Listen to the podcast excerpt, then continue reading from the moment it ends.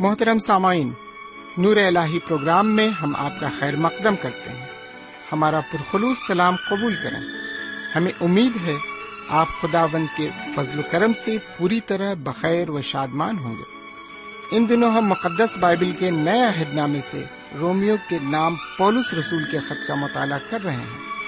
Romeo کے نام police رسول کے خط کا مقصد تھا روم کی کلیسیا کے لیے سفر کا ذریعہ بنانا۔ جس کے لیے پولس رسول نے منصوبہ بنایا کہ کچھ عرصہ وہاں کے مسیحیوں کے درمیان خدمت کرے اور پھر ان کی مدد سے اسپین تک جائے۔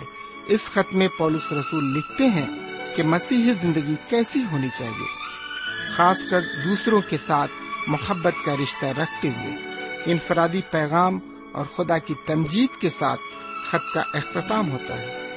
آئیے اپنے وقت کے ساتھ ساتھ ہم اپنے مطالعے میں آگے بڑھیں اور روحانی غذا سے سیر و آسودہ ہوں۔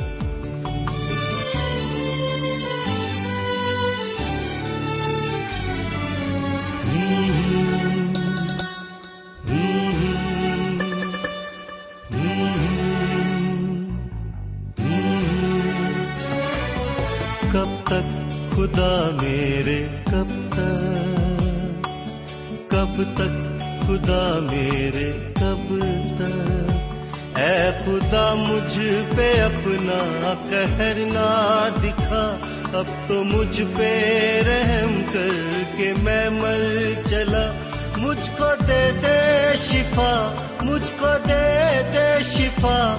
بے قراری میری جا کی بڑھتی رہے گی یہ کب تک؟ خدا میرے، کب تک؟ کب تک؟ خدا میرے، کب تک؟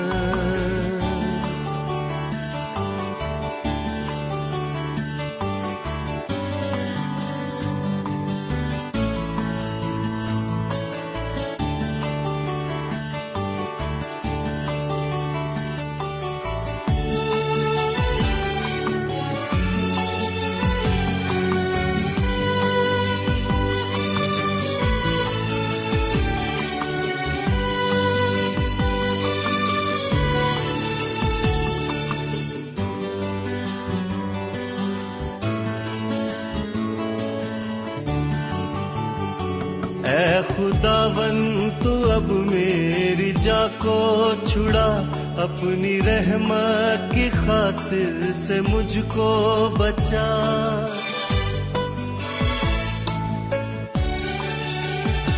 اے خدا بن تو اب میری جا کو چھڑا اپنی رحمت کی خاطر سے مجھ کو بچا۔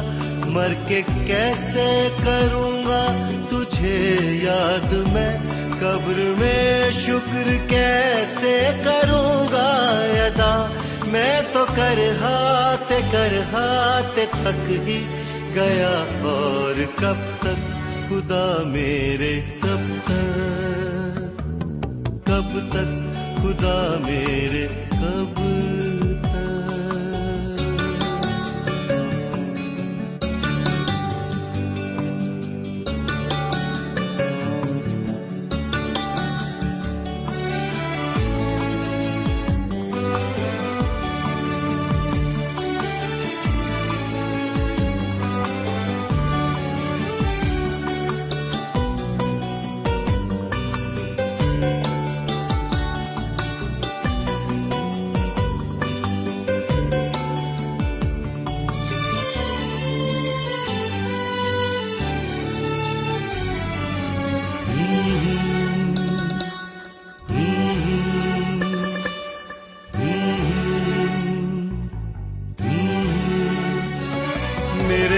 بستر پہ ہے آنسوؤں کی نمی، میری آنکھیں بھی رو رو کے جاتی رہی۔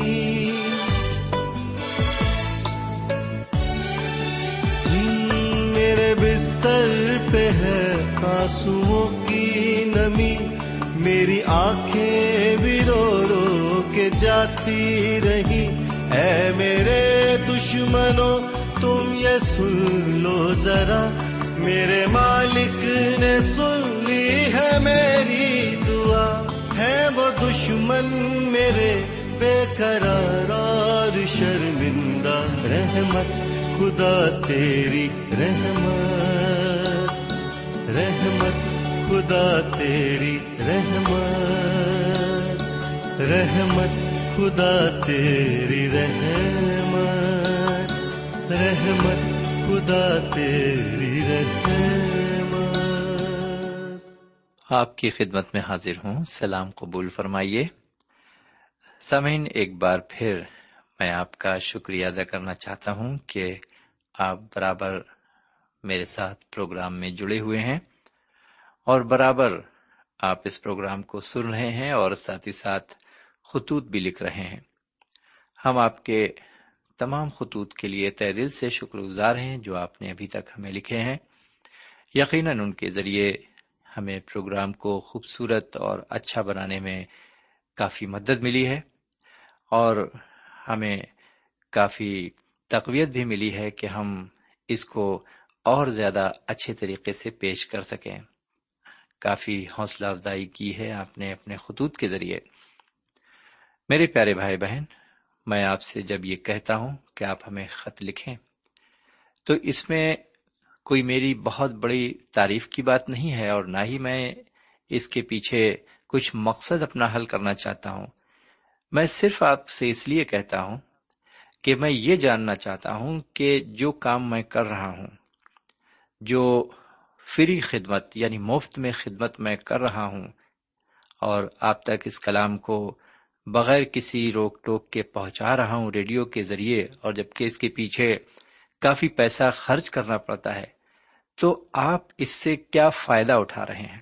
یعنی اس کے پیچھے جو زر اور محنت خرچ کی جا رہی ہے، کیا واقعی اس سے آپ کو فیض حاصل ہو رہا ہے؟ ہم یہی سب کچھ خطوط کے ذریعے جاننا چاہتے ہیں۔ اور دوسری بات یہ ہے کہ جب آپ کے خط ہمیں موصول ہوتے ہیں، تو ہمیں بڑی حوصلہ افزائی بھی ہوتی ہے۔ ہمیں بڑی ہمت ملتی ہے کہ کتنی دور سے، کہاں سے ہمیں خط موصول ہوا ہے۔ واقعی میں ہمارا دل خوشی سے لبریز ہو جاتا ہے اس وقت، جب ہم اس خط کو پڑھ کر اس کے پتے پر غور کرتے ہیں اور دیکھتے ہیں کہ یہ خط ہزاروں میل دور سے آیا ہے۔ یقیناً ہماری خوشی کی کچھ انتہا نہیں ہوتی۔ یہی چیزیں ہیں جو ہمیں بہت زیادہ متاثر کرتی ہیں، ہماری حوصلہ افزائی کرتی ہیں۔ اس لیے ہم شکر گزار ہیں کہ آپ ہمیں خط لکھتے ہیں۔ آگے بھی یہ سلسلہ ضرور جاری رکھیے۔ مہینے میں کم سے کم ایک خط ہمیں ضرور لکھیے۔ آئیے ایک بار پھر ہم اس کے کلام کی طرف متوجہ ہوں۔ لیکن ایک چھوٹی سی دعا مانگ لیں۔ ہمارے پاک پروردگار رب العالمین، ہم تیرے تہ دل سے شکر گزار ہیں کہ تو نے ایک اور موقع ہمیں عطا فرمایا ہے تاکہ ہم ایک بار پھر تیرے کلام پر غور و فکر کر سکیں۔ آج بھی ہم جو کچھ سنتے ہیں، اس کے ذریعے ہمیں روحانی فیض حاصل ہو اور ہماری معلومات میں اضافہ ہو اور ہم اپنی زندگی کا صحیح نصب العین پہچان سکیں۔ یہ دعا ہم اپنے سرکار دو عالم، جناب سیدنا یسو مسیح کے وسیلے سے مانگتے ہیں۔ آمین۔ سمین اگر آپ گزشتہ مطالعے میں میرے ساتھ رہے ہیں، تو آپ کو یاد ہوگا کہ ہم نے پچھلے پروگرام میں رومیو کے خط کے آٹھویں باپ کی اٹھارہویں آیت سے لے کر ستائیسویں آیت تک عبارت کو پیش کیا تھا۔ لیکن آج کے مطالعے میں ہم کچھ اور آگے بڑھتے ہوئے آٹھویں باپ کی اٹھائیسویں آیت سے لے کر انتالیسویں آیت تک عبارت کو پیش کریں گے۔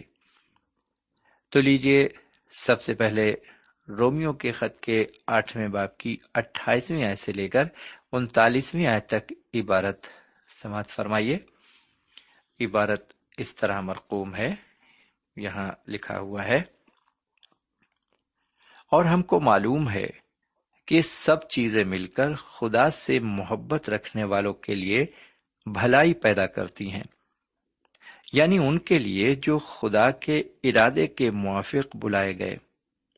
کیونکہ جن کو اس نے پہلے سے جانا، ان کو پہلے سے مقرر بھی کیا کہ اس کے بیٹے کے ہم شکل ہوں، تاکہ وہ بہت سے بھائیوں میں پہلوٹا ٹھہرے۔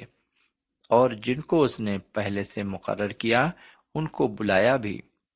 اور جن کو بلایا ان کو راست باز بھی ٹھہرایا اور جن کو راست باز ٹھہرایا، ان کو جلال بھی بخشا۔ بس ہم ان باتوں کی بابت کیا کہیں؟ اگر خدا ہماری طرف سے ہے تو کون ہمارا مخالف ہے؟ جس نے اپنے بیٹے ہی کو دریغ نہ کیا، بلکہ ہم سب کی خاطر اسے حوالے کر دیا، وہ اس کے ساتھ اور سب چیزیں بھی ہمیں کس طرح نہ بخشے گا؟ خدا کے برگزیدوں پر کون نالش کرے گا؟ خدا وہ ہے جو ان کو راست باز ٹھہراتا ہے۔ کون ہے جو مجرم ٹھہرائے گا؟ مسی وہ ہے جو مر گیا بلکہ مردوں میں سے جی بھی اٹھا اور خدا کی دہنی طرف ہے اور ہماری شفاعت بھی کرتا ہے۔ کون ہم کو مسیح کی محبت سے جدا کرے گا؟ مصیبت یا تنگی یا ظلم یا کال، یا ننگا پن یا خطرہ، یا تلوار۔ چنانچہ لکھا ہے کہ ہم تیری خاطر دن بھر جان سے مارے جاتے ہیں۔ ہم تو ذبح ہونے والی بھیڑوں کے برابر گنے گئے۔ مگر ان سب حالتوں میں اس کے وسیلے سے جس نے ہم سے محبت کی، ہم کو فتح سے بھی بڑھ کر غلبہ حاصل ہوتا ہے۔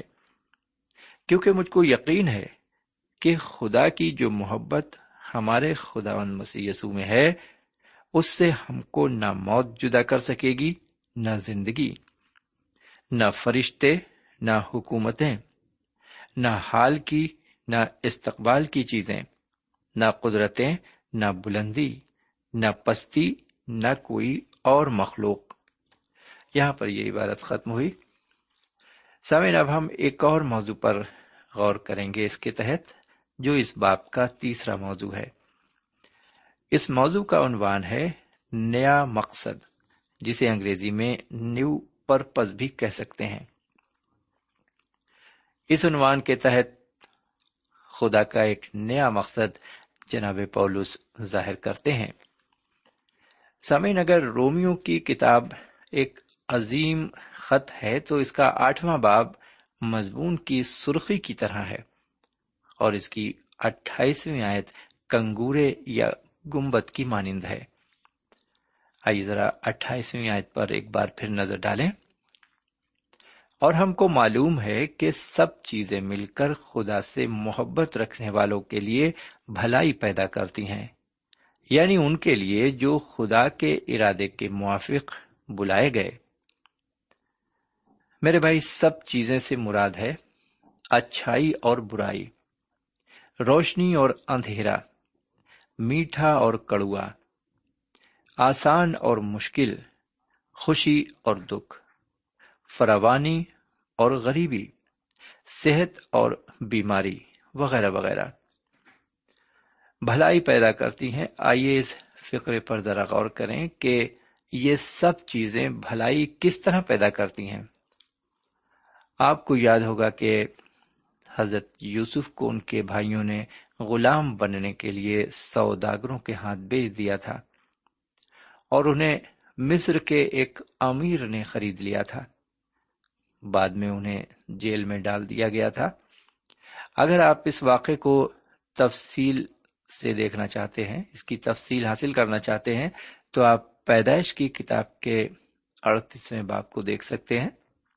اس کتاب کے پچاسویں باپ کی بیسویں آیت میں حضرت یوسف اپنے بھائیوں سے فرماتے ہیں، پیدائش کی کتاب کے پچاسویں باپ کی بیسویں آیت میں لکھا ہوا ہے، تم نے تو مجھ سے بدی کرنے کا ارادہ کیا تھا، لیکن خدا نے اسی سے نیکی کا قصد کیا تاکہ بہت سے لوگوں کی جان بچائے۔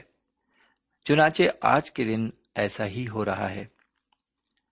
سمین ہم جو اس کے مومن بندے اور فرزند ہیں۔ ہم دیکھیں گے کہ ہماری پچھلی زندگی میں جو کچھ گزرا، وہ اچھائی کے لیے تھا۔ کبھی کبھی ہم یرمیا نبی کی طرح کہہ اٹھتے ہیں کہ تو کیوں مجھے پریشانی میں ڈالتا ہے؟ تو کیوں مجھے پریشانی میں ڈالتا ہے؟ سمین سن فرانسسکو میں زلزلے کے دوران ہوئی تباہی اور ملبے کو دیکھ کر ایک رہبہ مسکرائی۔ اس کی ساتھی نے اس سے ہنسنے کی وجہ پوچھی۔ اس راہبہ نے جواب دیا، میں اس لیے خوش ہوں کہ ہمارے پاس ایسا خدا ہے جو دنیا کو ہلا دیتا ہے۔ اسی طرح خدا کے رسول جناب پولس رسول، جو اپنے مستقبل سے خوف زدہ نہیں تھے، وہ فرماتے ہیں، تم کیا کرتے ہو؟ کیوں رو رو کر میرا دل توڑتے ہو؟ میں تو یروشلم میں خداون یسو مسیح کے نام پر نہ صرف باندھے جانے بلکہ مرنے کو بھی تیار ہوں۔ تم کیا کرتے ہو؟ کیوں رو رو کر میرا دل توڑتے ہو؟ میں تو یروشلم میں خداون یسو مسیح کے نام پر نہ صرف باندھے جانے کو بلکہ مرنے کو بھی تیار ہوں۔ سامن ہم میں سے کچھ اپنے کو پوری طرح اس کے حوالے کرنے کو تیار ہوں گے۔ جناب پولس، تین طرح کے لوگوں کا ذکر کرتے ہیں۔ اور میرے خیال سے یہ تین فرقے ہیں جو آج کے دور میں پائے جاتے ہیں۔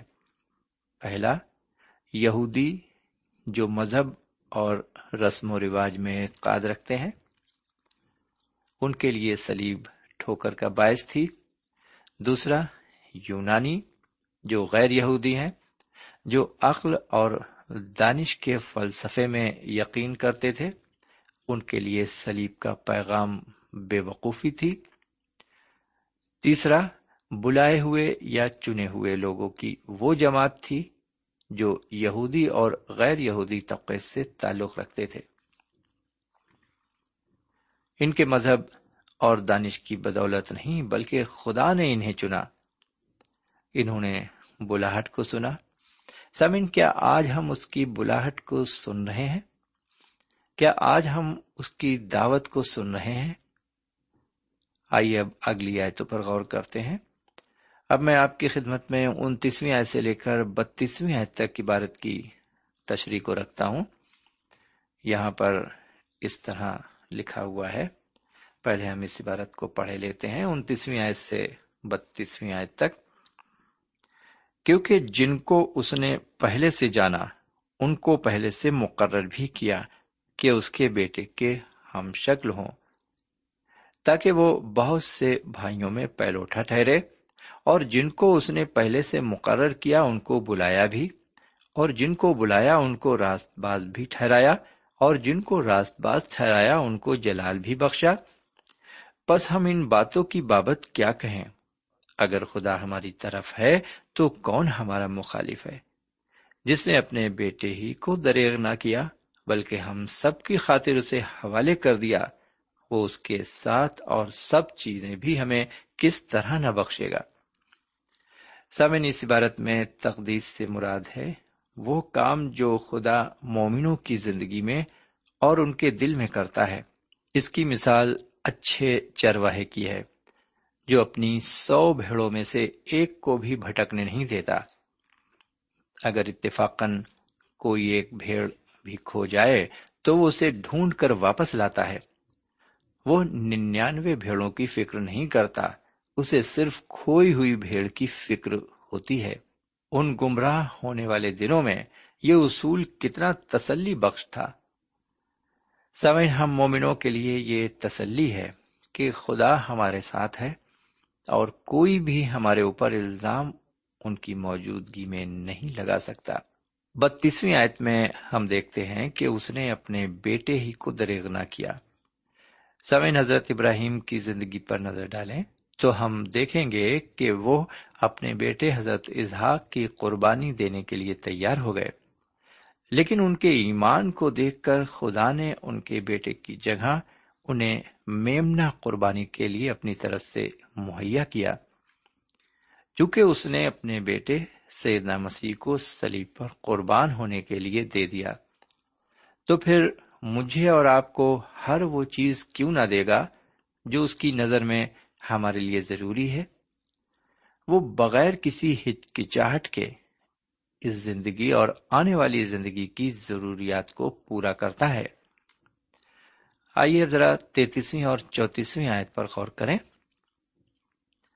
ہم اس کو بھی پڑھے لیتے ہیں۔ یہاں لکھا ہوا ہے تینتیسویں اور چوتیسویں آیت میں، خدا کے برگزیدوں پر کون نالش کرے گا؟ خدا وہ ہے جو ان کو راست باز ٹھہراتا ہے۔ کون ہے جو مجرم ٹھہرائے گا؟ مسیح یسو وہ ہے جو مر گیا بلکہ مردوں میں سے جی بھی اٹھا اور خدا کی دہنی طرف ہے اور ہماری شفات بھی کرتا ہے۔ سمین خدا کے چنے ہوئے وہ ہیں جو پہلے گنہگار تھے۔ خدا نے ان کو سیدنا مسیح کے وسیلے سے راست باز ٹھہرایا اور انہیں مخلصی بخشی۔ سیدنا مسیح نے ہمارے گناہوں کا کفارہ دیا، نہ کہ وہ مردوں میں سے جی اٹھے۔ سیدنا مسیح نے ساری سزا کو اپنے اوپر برداشت کیا۔ مومنین ان کے چار کاموں کے باعث جو انہوں نے کیے، خدا میں مطمئن ہے یہ کام ہے پہلا، سیدنا مسیح ہم سب کے لیے مسلوب ہوئے۔ وہ ہماری خطاؤں کے وسلی پر لٹکائے گئے۔ دوسرا، وہ مردوں میں سے جلائے گئے۔ جلائے اس لیے گئے کہ ہماری مخلصی ہو۔ تیسرا، وہ خدا کے دہنے ہاتھ بیٹھے ہیں۔ وہ وہاں اب بھی دہنے ہاتھ بیٹھے ہیں۔ وہ زندہ مسیح ہیں۔ میرے بھائی پھر چوتھا ہے، وہ ہم سب کی شفات کرتے ہیں۔ سیون، کیا آپ نے اپنی شفات کے لیے ان سے آج دعا کی ہے؟ اگر آپ ایسا کرنا بھول گئے ہیں تو وہ آپ کو بھولے نہیں ہیں۔ اور یہ وہ چار حیرت انگیز کام ہیں جو سیدنا مسیح نے ہماری خاطر انجام دیے، جن کی وجہ سے کوئی بھی خدا کے چنے ہو پر الزام نہیں لگا سکتا۔ پینتیسویں آیت سے لے کر انتالیسویں آیت تک سب تخیل کی باتیں ہیں۔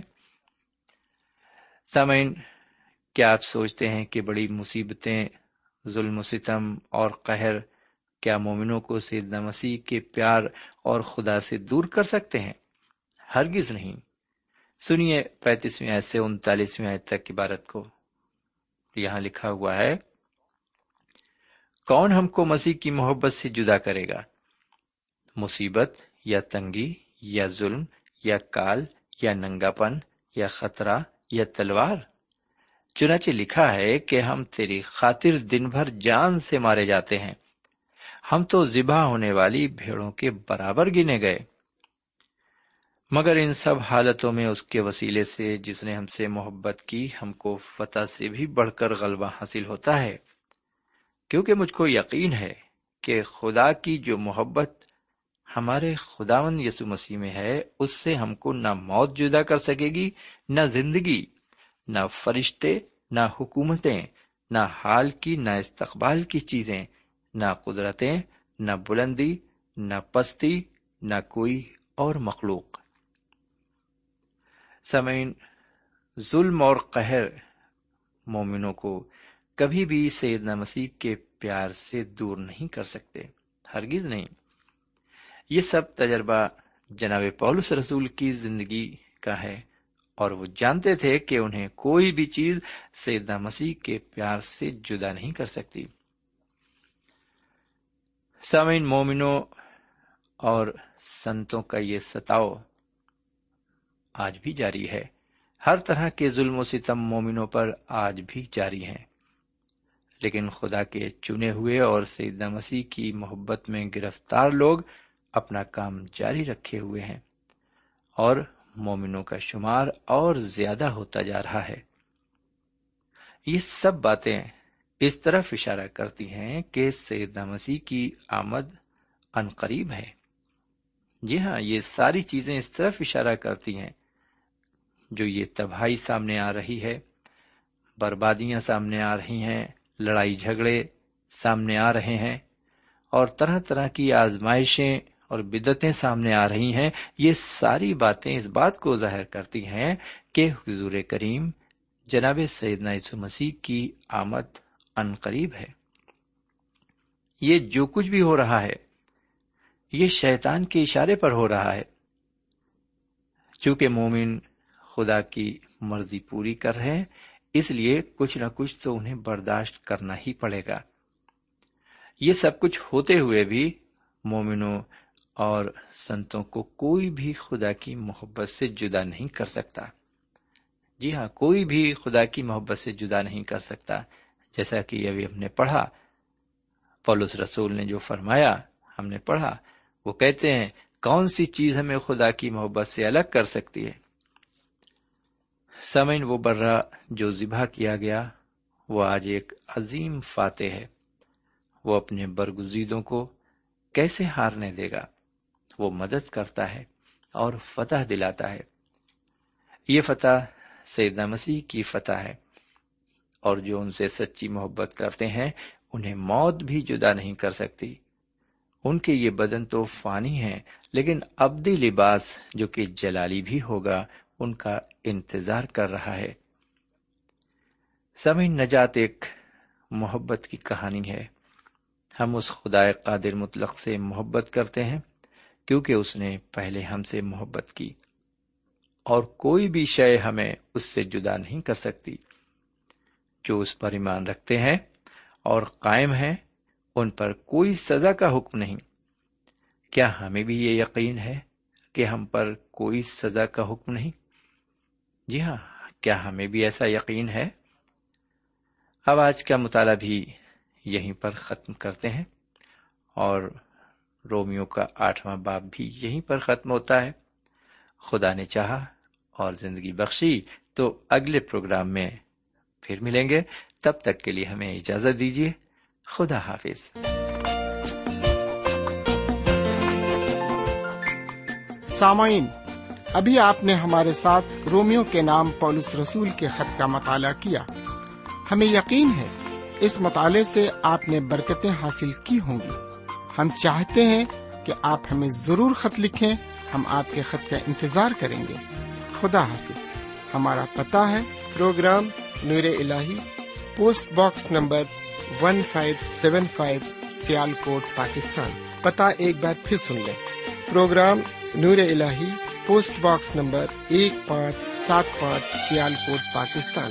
اب آپ ہم سے ٹیلی فون اور ای میل سے بھی رابطہ قائم کر سکتے ہیں۔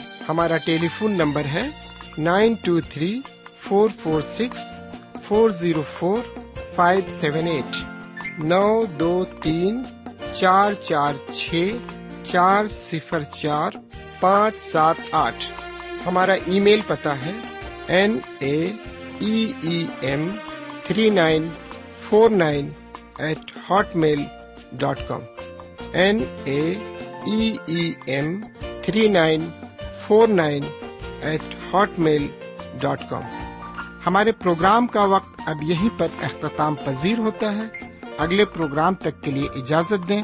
خدا حافظ۔